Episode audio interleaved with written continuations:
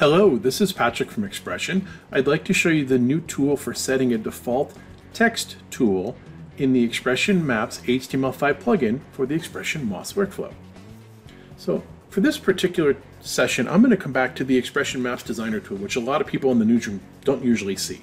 What you can see here is I've got the map of Europe here and I'm looking at Italy and I've done a search here for Rome and you can see when I search for Rome I get a whole bunch of choices here I'm going to choose this one here. I'm going to right click and one of the choices for a designer is add name to map. Now here's the magic trick. This is the way that puts it properly in the location. You can see there's this little pointer that comes off the bottom. That's the axis. That's where that gets located. And you can see that there's a choice that was set.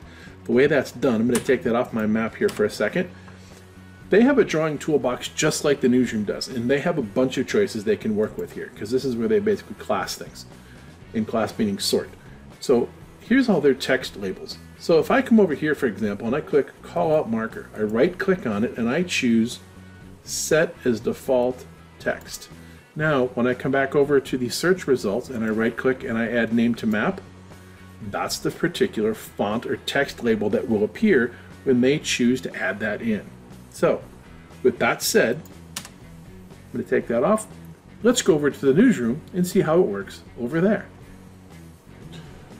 Okay, so I'm in my newsroom system now, and you can see I've got the XPression ActiveX plugin open. I'm going to go to my Open MAM tool, and I'm going to launch my Maps plugin. And you can see that open here. I got a little prompt bar. I'm going to make that go away. I'm going to log into my Maps tool. I'm going to choose a map style, and I'm going to search for Florida.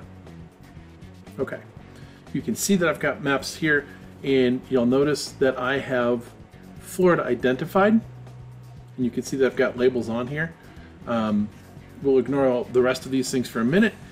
And the way the map system works in the HTML5 plugin, if I've got a result here, and if I see this plus sign, if I click on it, whatever it is that I'm adding, so for example, if I want to highlight the state of Florida, I click on the plus sign and that adds the highlight at the right zoom levels, obviously.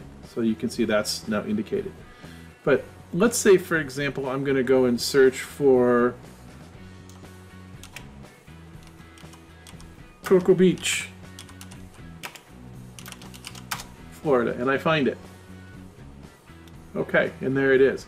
I want to add a label. So the way that I added the, sh the state shape, I want to add the result. I'm going to put a label on it. The first time I click on it, I'm prompted to select the default drawing before adding. So what they're telling me to do is come in here, and I'm going to find one of my text labels.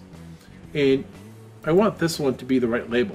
But it doesn't know what to do with it yet. So what I do, if you notice here, there's what we call a hamburger stack, which is three dots. If I go up to it, you'll see a menu pop up that says set default. So if I click that, just like I have in maps, that's now set as my default. So when I click on the plus symbol, now it puts my Cocoa Beach label on.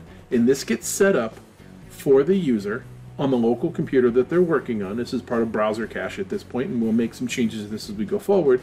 But this lets me set that default. Let's say I have the Cocoa Beach text label the way I want it, but maybe that's not the label that I want to use. And this could be because I'm doing a state capital or something else. Maybe I want to have it be this black and white version instead. Well, if I've got my search dialog open still, if I click on the other text label drawing tool and I drag it to where the plus sign is, it will add that information to my map using the details and it will put it in the same place. So that map had a pointer so it was stretched out, but that's the way I could do it. And this is the way that I can even change it. This is how I use something other than the default style that I've selected.